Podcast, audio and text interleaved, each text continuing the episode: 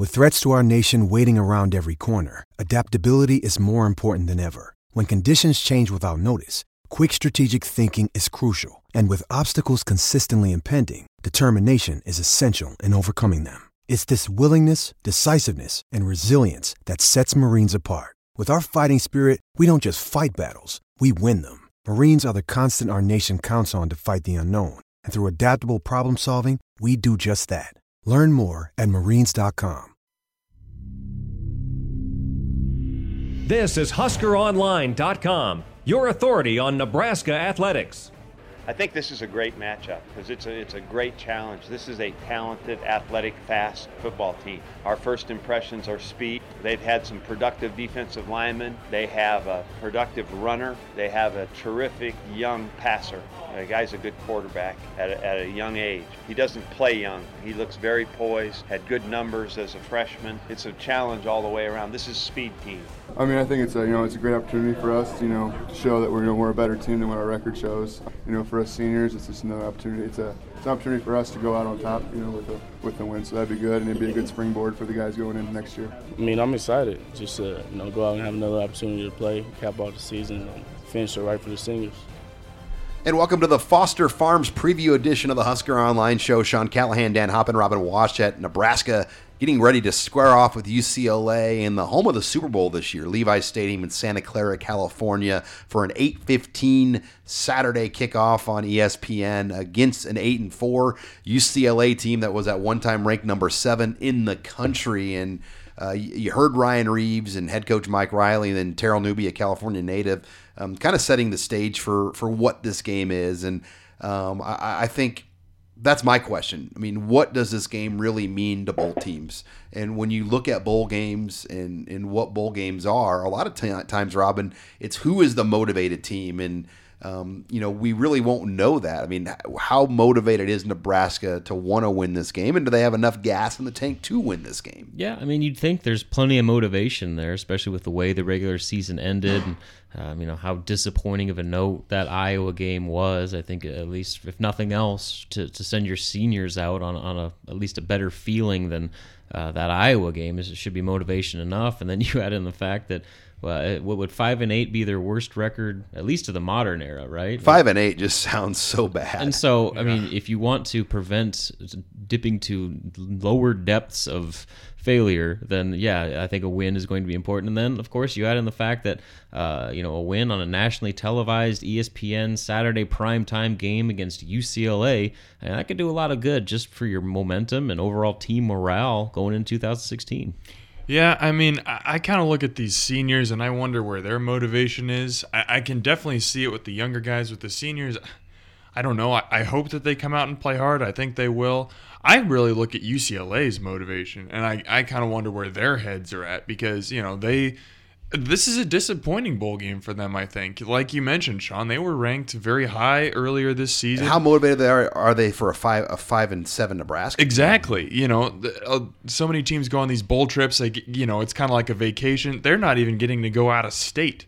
So They're basically going to Kansas City, you know, for their bowl trip. It- it's true. So I kind of wonder if these UCLA guys, you know, maybe like we saw, it's a, a different situation, but with Nebraska playing Washington uh, for the second time in a season a couple of years ago, they were a lot better than Washington, but they just weren't very motivated. They didn't really want to be there, and Washington beat them pretty thoroughly. and that started from the top. I can share this story. Blake Lawrence, uh, after a Big Red wrap up um, a couple weeks ago, talked about that game off the air, and he said when they found out they were going to play Washington a second time in the Holiday Bowl, uh, which they went to the year before, Bo Pelini actually asked the team, "Do you guys even want to go?" Mm-hmm. Like, let's just not even. I mean, like, basically posed the question, let's not even take this. It's garbage. So, I mean, I think that started from the top. I mean, Bo Pelini and that staff weren't motivated to play a team that they had blown out earlier that year in Seattle, and, and it showed the way they played. I mean, they had no business losing that game, and I think it's the same thing with UCLA. I mean, how excited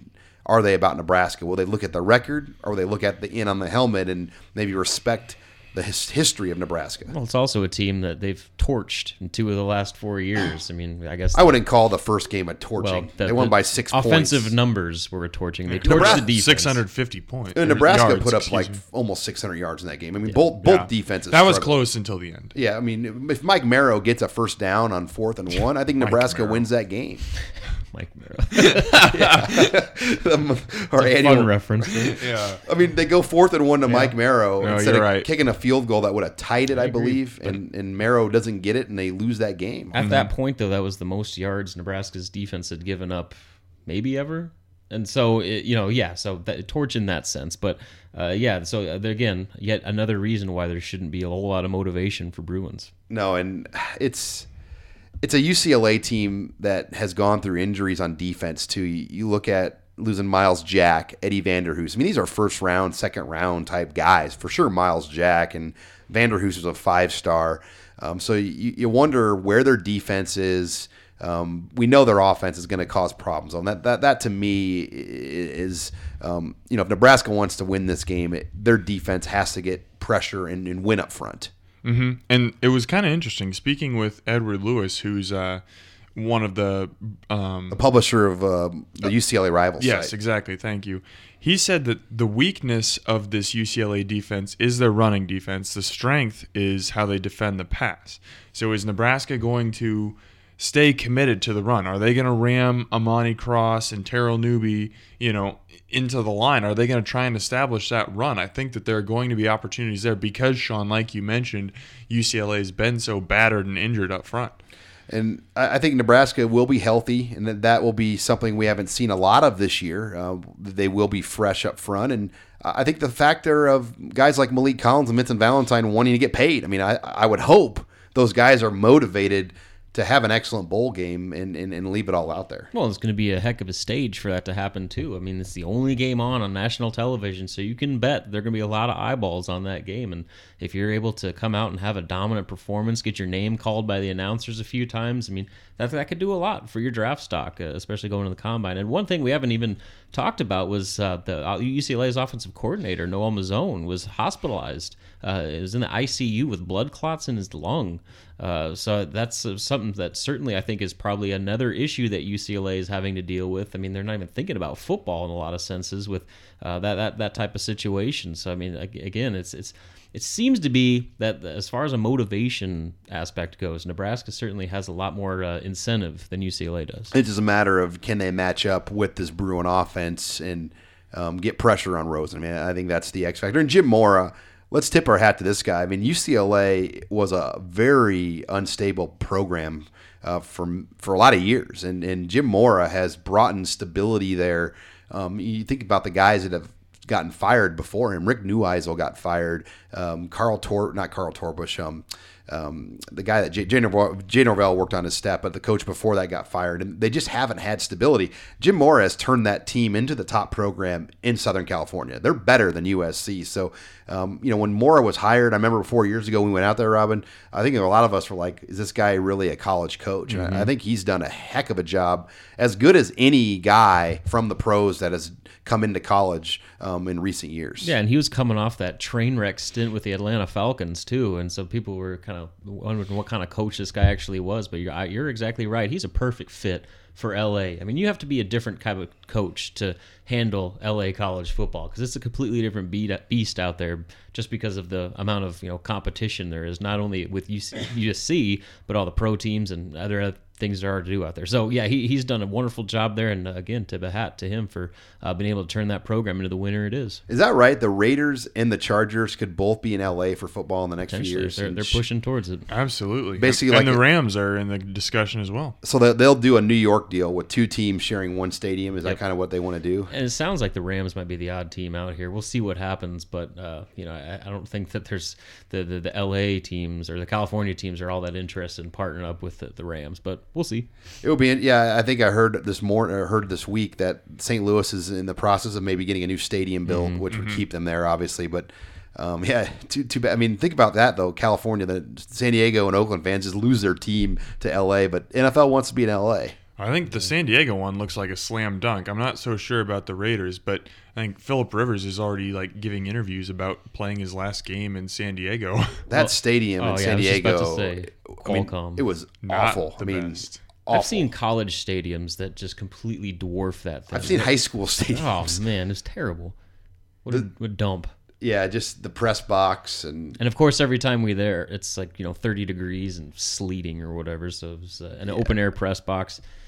Media complaints. I've covered too many holiday bowls in my life, so that that that will be probably my last. Well, I mean, I'll be curious what happens to that stadium once the Chargers leave. Will the Holiday Bowl even exist? I mean, that's Yeah. that's a legitimate question um, going forward when we talk about the state of football. If they're not going to put any money in that stadium, if the Chargers are done, would the Holiday Bowl even be there? But uh, that's a whole nother discussion for a whole nother show. Uh, when we come back here on the Husker Online Radio Show, we will talk more offensive storylines and uh, what to watch here in the bowl game. You're listening to HuskerOnline.com, your authority on Nebraska athletics. Yeah, you know, he met with the offense separately after that, and he goes, he's like, "That's on me. You know, I gotta, I gotta get watch more film. I gotta just make better decisions." And you know, he took it like a man. He didn't put it off anyone else. He took all the blame himself, and you know, it's good to see him show his leadership, and I look forward to playing with him. We just talked a lot about not being able to uh, live with turnovers. I mean, that's just something that is is a huge indi- indicator in a win and a loss. You know, so we have to do a better job of taking care of the ball, and I think he he knows that. Um, you know, there's just a lot. There's more and more work to do, and we just have to keep growing and you know learn from the mistakes and play better the next week. Back here on the Husker Online Show as we preview Saturday's Foster Farms Bowl, Nebraska UCLA 8:15 kickoff on ESPN. As Nebraska trying to salvage this five and seven season, and um, I think really the the biggest question for a lot of people is quarterback. And and you heard wide receiver Brandon Reilly there, offensive coordinator Danny Langsdorf talking about Tommy Armstrong and, and, and where he goes from that dismal Iowa game. Nebraska lost Iowa 28 to 20, um, despite the fact Tommy Armstrong threw four picks. I mean, they still had a chance to win that game. And um, Tommy actually addressed the team about a week after the Iowa game. He apologized to the offense and put that on him. And um, this is a big moment for Tommy going into next year because if, if he has another dud after the dud he put out at Iowa, and really, I mean, you could argue his whole last month has been a dud. Nine interceptions. Um, yes, they beat Rutgers. Very fortunate to beat Rutgers when you look at some of the decisions Tommy made in that game and the Michigan State game. I mean, he threw two really bad picks in that game. Um, you know that took points off the board. When you go back and look at it, and they were able to overcome that. But um, can Tommy grow up and, and make right decisions, or is he going to be the guy that he is that we know he is right now? Well, I'll at least you know give Tommy credit where credit's due, and he's manned up to this. I mean, just as far as coming up and uh, you know taking the blame for that Iowa game, and he, you know he's said that he's not played well and.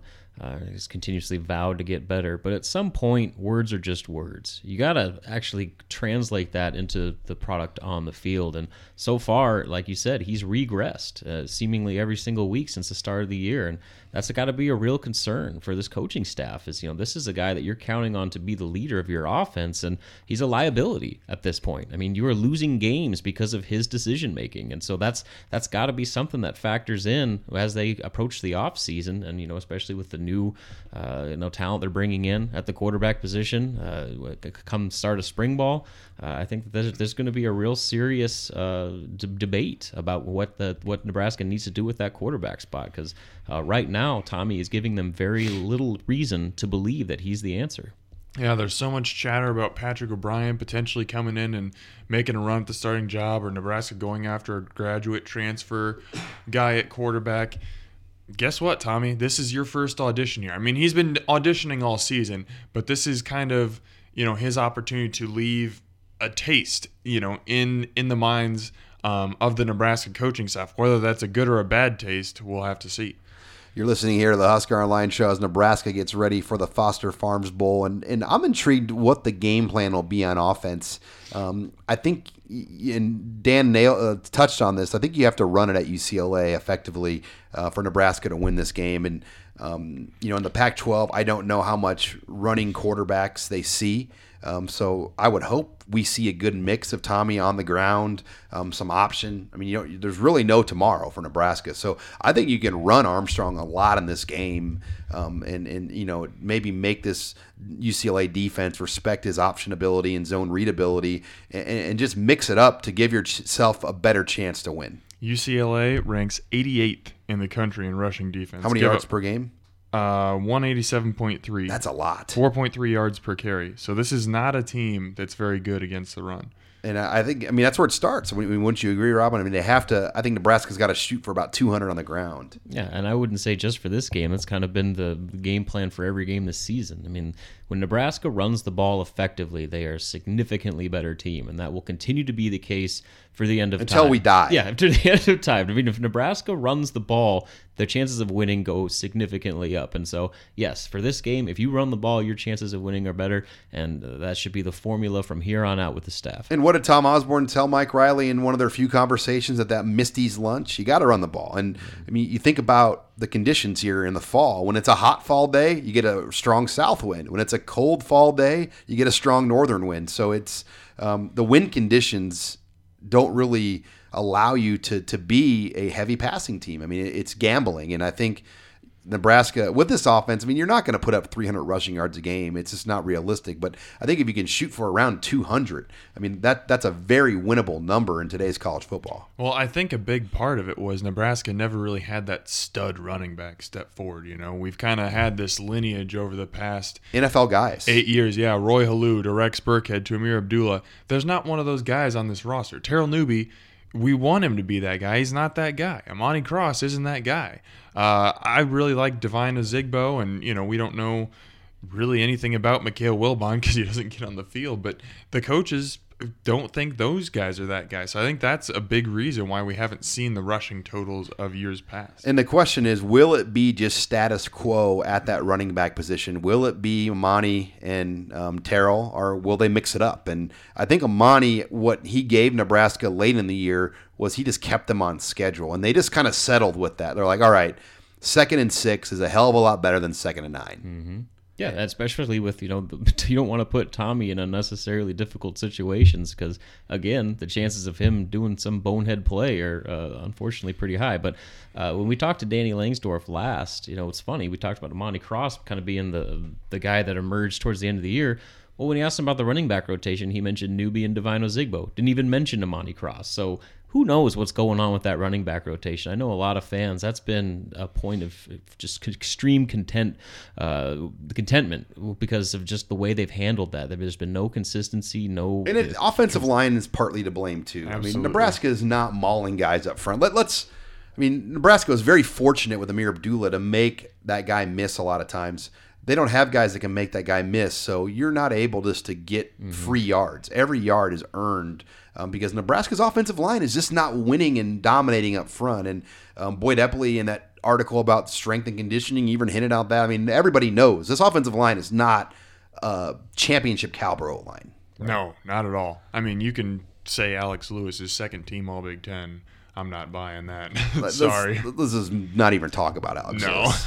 Yeah, and you know it, it, the blame goes three ways. I mean, the offensive line hasn't been getting the push. The running backs aren't making anybody miss and making plays, and the coaching staff isn't necessarily sticking with the run long enough to make it successful. And when they do, they're making you know kind of questionable play calls, They're running out of shotgun and uh, you know not committing to a power running game. So I mean, the, the blame is kind of full circle, and that's got to be something that improves. Because again, as we mentioned, if Nebraska runs the ball, uh, they're a completely different program. You're listening here to the Husker Online Show as Nebraska uh, getting ready for their, their bowl game Saturday against UCLA. Where we're talking offensive storylines. We've hit on Tommy Armstrong. We've hit on the running back position. Um, I don't. I mean, receiver wise. Um, I, you know, those guys have played well throughout the year, and I think if Nebraska wins this game, I mean, those receivers are going to have to come up big, like we've seen them at times. You know, Tommy Armstrong has been the master of getting out of these third and 14s, but the receivers have been a big part of that. And I think there are going to be some of those situations again uh, where a Brandon Reilly, a Jordan Westerkamp, uh, maybe a Ethan Carter are going to have to bail Nebraska out on uh, a few tough plays on Saturday. Yeah, and Ethan Carter, I mean, that's a guy who's really come on over these these last three games, kind of starting with that Rutgers game, he's started to establish himself, and this is you know just another opportunity for him going into next year. Real quickly, um, I want to mention something. You know, we were kind of talking about UCLA's motivation coming into this game. In UCLA's seven wins this year, they give up an average of 17 points per game.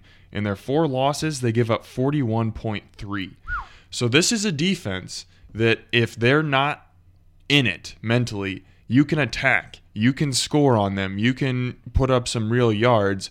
Where's UCLA going to be? If they're not mentally locked in, Nebraska's going to have an opportunity to really put put some points on the scoreboard. Yeah, kind of following up on that, you know, we were talking with Stanley Morgan the other day, and I asked him, uh, you know, what what UCLA UCLA secondary compares to from what Nebraska's seen this season. He said Iowa, and so I don't know that it seems probably to be a little bit of a stretch given the numbers you just pointed out there, Dan. But I think what, what he means is that they're going to challenge him at the line of scrimmage and be physical with him off the snap. And so that's going to be another thing where Nebraska's receivers have to answer that physicality and be ready to come and uh, bring it on every play. All right, when we come back here on the show, we'll shift our discussion over to defense and talk about how the Huskers match up with the Bruins. You're listening here to the Husker Online Show. This is HuskerOnline.com, your authority on Nebraska athletics. I would honestly say this team is a, another Miami. They got fast receivers, receivers that can catch the ball. To me, it looks like another Miami. Look like I'm quarterback, basically. basically. Well, he's a little freshman. I mean, he can throw. Um, he's a decent thrower. You know, he's a freshman. He got a lot to learn. Just like you know, I feel like Kyle last year at Miami. You know, he was a freshman coming in, had a lot to learn, and this is the same quarterback uh, as I see this year. My first impression on him is that he likes to throw the ball. He's going to try and sit sit in the pocket, rely on his blockers. They have a pretty decent O line. Ball out. He's good, he's a good quarterback. From what I see, um, he, he's improved a lot over the season as far as decision making and those type of things. And you can just see them really grow as a team as the season goes on. From when you watch it from the early games like Arizona State, and then when you watch them against like USC as a team. And back here on the Husker Online Show, as Nebraska getting ready for Saturday's matchup in the Foster Farms Bowl, the five and seven Huskers versus eight and four UCLA, and uh, you heard Chris Jones, Nebraska's starting corner, Maliek Collins, Jack Gangwish talking about the standout freshman quarterback Josh Rosen for UCLA. He was the number one ranked pro style quarterback in the nation a year ago, number one overall player in the state of California, the number two overall player in the Rivals top 100. So there's no doubt this will be about as highly touted of a player as Nebraska has seen this season. Um, and he's eight and four as a freshman you know they were they were right there. I, I, think some key injuries affected them where they easily could have won the Pac-12 South. They had to beat USC the last week of the regular season. They fell short. Um, but this is a UCLA team that is very close, and uh, Josh Rosen, I think, will be the challenge. I mean, when you look at Nebraska this year, when they have played these quarterbacks like Connor Cook, like Brad Kaaya, the guys that have NFL arms that can make the NFL throws, that can get the ball out in the matchups, they've given Nebraska problems, Robin. Yeah, and that's clearly going to be the probably the defining point of this game is how well Nebraska's secondary, which has been uh, as one of the worst in college football. Uh, at least they played a little bit better towards the end of the year, but how they match up against a very explosive UCLA passing game led by one of the best freshman quarterbacks in the country. Uh, you know, not only does it the quarterback, they have receivers like Devin Fuller and just a lot of weapons at their disposal that uh, could pose a whole bunch of problems for Nebraska's secondary if they don't come ready to bring it. And so that that I think is going to be uh, clearly something that Nebraska has to focus on all during bowl prep is just finding ways not to give Rosen not only time on the pocket to pick them apart, but also be able to lock down those receivers and uh, be able to stick with them like they didn't do in previous matchups. I'm going to play a little devil's advocate here, and I'm not trying to rain on the Josh Rosen parade. He's fantastic. But I almost think people have put him on this pedestal that he's, you know, like an all American type of guy. Josh Rosen was under 60% passing in eight of UCLA's 12 games this year. He has three games uh, with multiple interceptions, really kind of n- not struggled so much, but kind of petered out down the stretch. Uh, barely completed over 50% of his passes in, uh, in UCLA's final two games, was pretty bad in their last game against USC. I know, like you said, Robin, this is a Nebraska secondary that struggled this year, but I think they're going to have some opportunities against Rosen. He doesn't make a lot of mistakes, but he is a freshman, and if that pass rush can maybe hurry him up a little bit, he'll he'll make some errors. Like the Rutgers game, if Nebraska's Exactly. pass rush um, can do what they did against Rutgers, and I thought Iowa did a good job of not letting Nebraska's pass rush take over the game. Uh, they were very vanilla. They didn't put C.J. Beathard in a lot of five-step you know situations where he was going to be sitting back there for Nebraska to get him. Um, you know, they only threw the ball what less than what 13, 14 times against Nebraska as it was in that game. So um, it will be interesting because you you expect UCLA to throw the ball thirty to forty times, and um, that that's where I think Nebraska can win this game if their defensive line can just rattle him, get pressure, and hit him. Um, I think that that could be the X factor if Nebraska wins this game. Yeah, and UCLA has only given up 14 sacks all season. So uh, that's one thing to keep in mind. I mean, uh, talk about Nebraska's pass rush stepping it up. Uh, it's going to be a pretty good challenge, not only because UCLA's offensive, Good line offensive line. has held its own, but Rosen doesn't uh, take a lot of hits, so he's he's a tough target to hit. And this will be one of the better running backs they'll see all year, Dan. I mean, you think about the Big Ten, there weren't a lot of great running backs. I mean, it wasn't a running back year in this league. I mean, Well, there were so many good ones that left after last season. by comparison. yeah. and Ezekiel Elliott, Nebraska didn't face, and, who, and, and the Indiana guy who was all Big Ten first team on a lot of ballots. Mhm, the UAB transfer. I mean, you look at the Big Ten West, particularly Nebraska. Justin Jackson had an okay year for Northwestern, not a great year, but they didn't see a lot of good running backs. So this will be different for them as well. Yeah, Paul Perkins, uh, UCLA's running back. Uh, like I mentioned before, he led the Pac-12 in rushing last year. Was third this season. He's kind of, I, I think he flies under the radar a little bit because this UCLA offense has a couple other, you know, more well-known weapons. But Paul Perkins is a heck of a player, and I know uh, Nebraska's running defense has been pretty strong this year, but they're going to have to bring it this game. And he'll be a draft pick. I mean, any, anybody Yes, that plays in a UCLA type offense that puts up those numbers, I mean, you have to think he's going to be. Um, is he a junior or senior, Paul Perkins? He is a junior. So you, you you might have a decision to make. I mean, it's kind of one of those positions, as we know, running back. It's hard to um, to know where you're going to fall. It's not a value position, but um, he might be a guy that comes out too. And he also catches a ball out of the backfield, averages 2.3 uh, receptions per game. We've seen this year that's something that's really given Nebraska trouble at times, uh, having those linebackers covering backs coming out of the backfield. What do you expect in Robin atmosphere wise? I mean, I I don't expect a full stadium, obviously, like last year for the Holiday Bowl. Um, I think the record crowd ever for this bowl game is forty four thousand. Um, so they haven't gotten big crowds. They used to play in the baseball stadium. Last year was the first year at Levi's Stadium, but it should be interesting to see. Um, you know how big this crowd gets. Will will it push fifty thousand? I think forty is a safe estimate, but can can it break that record? Yeah, I don't know. I mean, uh, obviously Nebraska fans are known for how well they travel, but given the date of this game, I mean, the day after Christmas is it just really cramps a lot of potential travel schedules that uh, people are probably just going to decide to actually stay home with their families instead of go and watch a, a bowl game with a five and seven team. And from UCLA's end, I mean, the same thing. You know, the the, the date is going to make it maybe less enticing and then to drive you know, four hours up the road to go watch a team play a sub 500 team in a disappointing bowl game i mean uh, from a fan standpoint and especially when you can just sit at home on your couch and watch it on uh, espn you know, i think that there's going to be uh, probably a lot uh, fewer fans motivated to make this trip than there would be in previous years And this is not a cheap trip. either. No, I mean uh, we were lucky. I think we spent about five to six hundred for our flights, um, but I know a lot of people said it was more like eight or nine hundred. So, um, you know, the just the day at flying on the December twenty fifth, twenty fourth. Th- those are already expensive days because everybody is already flying anyway. You know, it's um, you know a lot of travelers for Christmas and things like that. So it's uh, definitely not an easy trip for people to make. Well, uh, we'll have full coverage of the Foster Farms Bowl. Both Robin Washut and I will be out in California uh, delivering that coverage. It will be a late night for us, but uh, looking forward to to bringing you that coverage as Nebraska tries to salvage here this 2015 season. When we come back here on the show, we will uh, shift over to basketball and we'll preview the Big Ten and kind of where Nebraska is in the conversation as they get ready to open Big Ten play um, against Northwestern on December 30th. You're listening to HuskerOnline.com, your authority on Nebraska athletics. Back here on the Husker Online Show, it's our Foster Farms preview show as Nebraska plays UCLA on Saturday, uh, 8:15. Uh, but we are going to talk a little basketball as well. The Huskers close out non-conference play.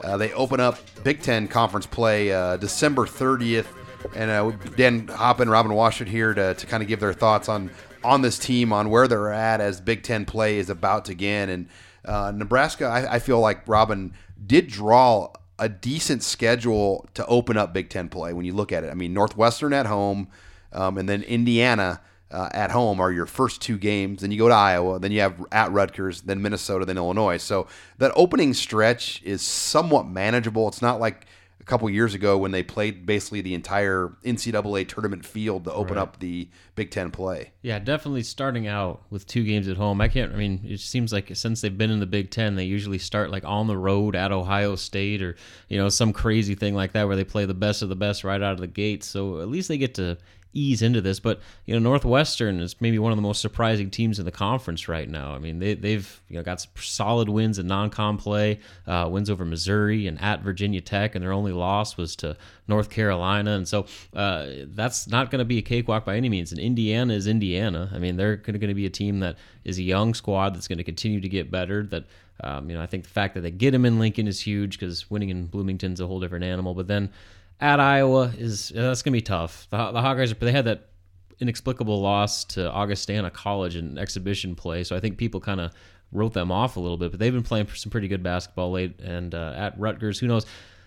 The thing about Nebraska, though, is you know we're just now starting to figure out what kind of team it is. I mean, I think that uh, following that Creighton loss, people were like, "Wow, this team's going to be terrible." Then they come back and beat Rhode Island, and so I think we're we're still in the process of figuring out exactly who the Huskers are, and uh, that's going to continue to be a process even on into conference play, just because th- this is a whole new experience for these young players on their roster of uh, the, the taste of the Big Ten. Because once you get into that Big Ten grind, you know when there are no uh, Prairie Views or Samfords to give you a reprieve, uh, and, and the, the competition is you know game after game, uh, we'll see how they respond to that. But uh, like you said, at least the fact that they get to start things off with two straight home games is absolutely huge. And something else, Robin, I like about the schedule this year compared to years past is that there's a lot of Saturday home games, Yes. and and that has been a complaint. I, I think a lot of Husker fans that are coming from around the state.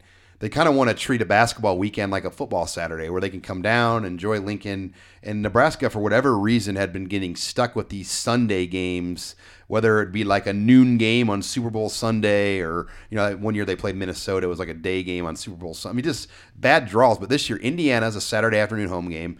Uh, then you have um, Michigan. Michigan is a Saturday afternoon home game.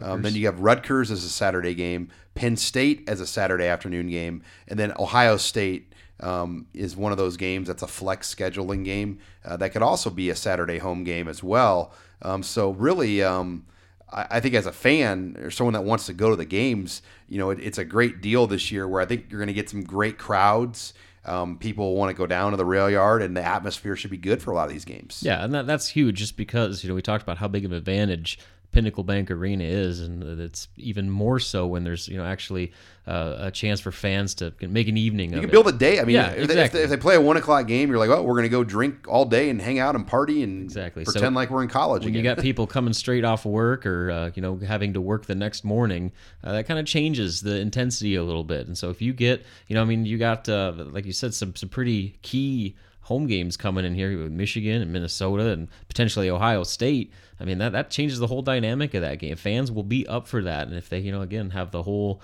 uh, afternoon or evening to, to prime so to speak then it gives it a little bit more bite to that arena And that's what's different about the Big Ten because of the Big Ten network. You know, in the Big Twelve, everybody played Wednesday, Saturday, and, awesome. and Kansas played Big Monday always. I mean, that was about it.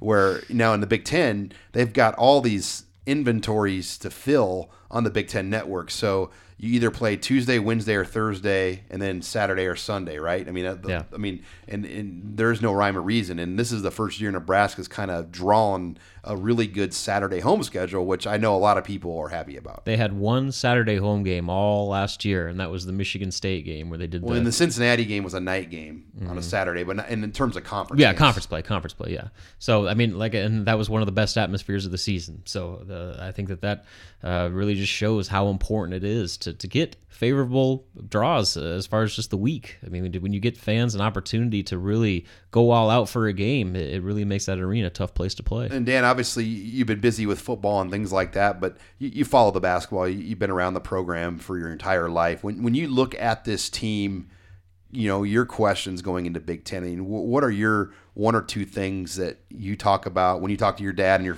your people that know the game uh, that that really concern you that need to happen in Big Ten play? Well, first, I think they need to establish um, their rotation down low, how that's going to work out. Michael Jacobson's had a couple nice games after he started, so maybe he, you know, is kind of that guy. But Jake Hammond is, you know, he's not a bad rim protector, but he's just a zero offensively. Ed Morrow, right now, I think he's, you know, a pretty good offensive rebounder, but I don't know what he really gives you offensively. And he gets himself in a lot of foul trouble. So I think, you know, it hasn't hurt him so much in the non conference, but when you start playing some of these Big Ten teams that have more post up threats, that could be a problem. I just don't know what's going to happen when they face Purdue with Exactly. 18 seven footers they Yeah. have on that team. That that could be that could be real ugly. What's that guy for Purdue? I mean, that guy who's the seven footer for Purdue? Hammons? AJ Hammons. AJ Hammons. Um, I mean, he's been there. I mean, Seems like 15 years since years. Nebraska was in the Big Eight. I mean, that guy has, and you know, he's one of those people that could have declared almost every year, and um, it's probably paid off that he's come back to Purdue. Well, what's funny about him is the big knock is when he actually tries, he's one of the most dominant big men in college basketball. The the problem is getting the motor to stay on a consistent basis because we've seen when he checks out, he is an absolute non-factor. So that's what Nebraska has to do is continue to get him frustrated and get him out mentally. But then you have, you know, six foot nine, two hundred fifty pound, five star freshman Caleb Swanigan coming in. You know, you got Averaging almost a double double. yeah, uh, you just got just height through the roof. I mean, it's uh, you know Jacquil Taylor, six ten, and uh, Isaac Haas, a sophomore, who was another five star prospect. You know, seven, they get all these seven guys? two, two eighty two. I mean, they're they're just they're the, one of the most monstrous rosters you'll see in college basketball. I mean, Nebraska's been a better team than them in the last three years, two years. I mean, how has Purdue gotten all these guys? it's a credit to Matt Painter, I mean, Assistant for- for- coaches? yeah, Magic of Matt Painter. Yeah, it's it's about connections and uh, being able to actually land guys that you're in on. Nebraska has been in on bigs. I mean, the, the fact that you know people think that Nebraska is not even recruiting bigs is ridiculous. They are. The fact is that when it comes down to it, though, the the appeal for playing time at Nebraska usually loses out to other factors. And you know, Purdue has a history of developing big men in the NBA. Uh, they're you know absolutely loaded right now, and so that's uh, you know I think it's it's just one of the more frustrating things because I know how much fans are clamoring for Nebraska to get at least one dude who's six ten that can you know be a legit post presence. Where you got a Purdue team that's got three of them. All right, let's close with predictions. Give, first of all, Robin, give me your top three teams after non-conference in the Big Ten. Number one, answer that question. Michigan State, clearly. Number one. Yeah, yeah. They're they're far and away. Denzel Valentine is not only one Oh of the best players So good. in the league, he's one of the best players in college basketball. And then Maryland is a real close second. Uh, I think that they're only going to continue to get better and better. Uh, and then you know, right now, I mean, Purdue? yeah, Purdue, Yes. Purdue's got to be up there. I mean, I don't know if there's a team that can physically match up with them inside when all three of those guys are going. Uh, Northwestern's playing a lot better than most people give them credit for. I think Ohio State's going to turn it around here. Uh, they had some pretty ridiculous losses early on in the year.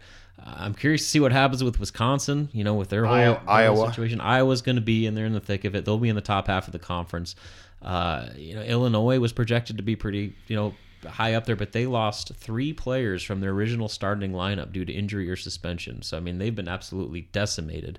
And then we don't know about Minnesota, and so after that first That cut line four of or three. five, yeah, I I mean, then you, you know what you're going to get probably towards the top half. But Nebraska has a legitimate chance if this young roster is able to continue to progress. Andrew White and Shavon Shields are able to continue to carry this team. They have a legitimate chance to be a top half of the league team when, when, when all is said and done, as far as overall record. Just because they have that home court edge, and if they're able to steal games on the road, As in like t- top seven. When you say top, I mean there's yeah, four. yeah, of the league, yes. Uh, just because, like I said, the the Big Ten isn't what it used to be. It's not this. I mean, there's good teams obviously at the top, but in the middle, it's kind of a big logjam right now. I mean, Ohio State's been a disappointment. Wisconsin's been a disappointment. Uh, you know, and Michigan, who knows what they're going to be? In Minnesota, they've already they lost to uh, South Dakota. Craig Smith just drew up the the blueprint of how to beat the Gophers. So uh, it, I think the opportunity is there for Nebraska to be a lot better than most people gave them. You know, the the chance for, but it's going to come down right. to it's going to come down to Nebraska actually getting it done. Last question: How many conference wins? They play 18 games.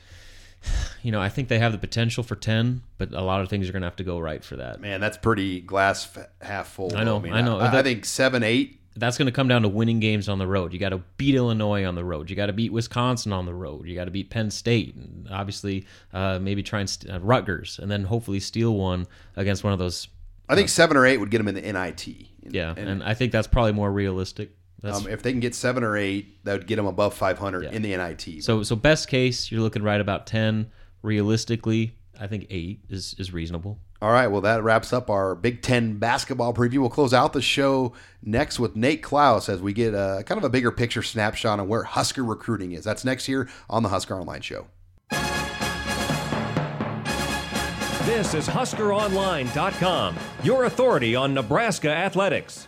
We want to recruit California and we want to recruit Florida. We, you know, we're going to have to go coast to coast. So everywhere we go, it's important, and California would be a very good example of that. You know, and and yes, we have ties out there but I don't want to make California recruiting any more important than the rest of the world. But but I've got a vision about how this recruiting can work, and if we could get two or three guys a year from California and keep that connection going and growing, that's what I want to do. We're we're headed that way this year. If everything continues, we might get four guys. That that would be good.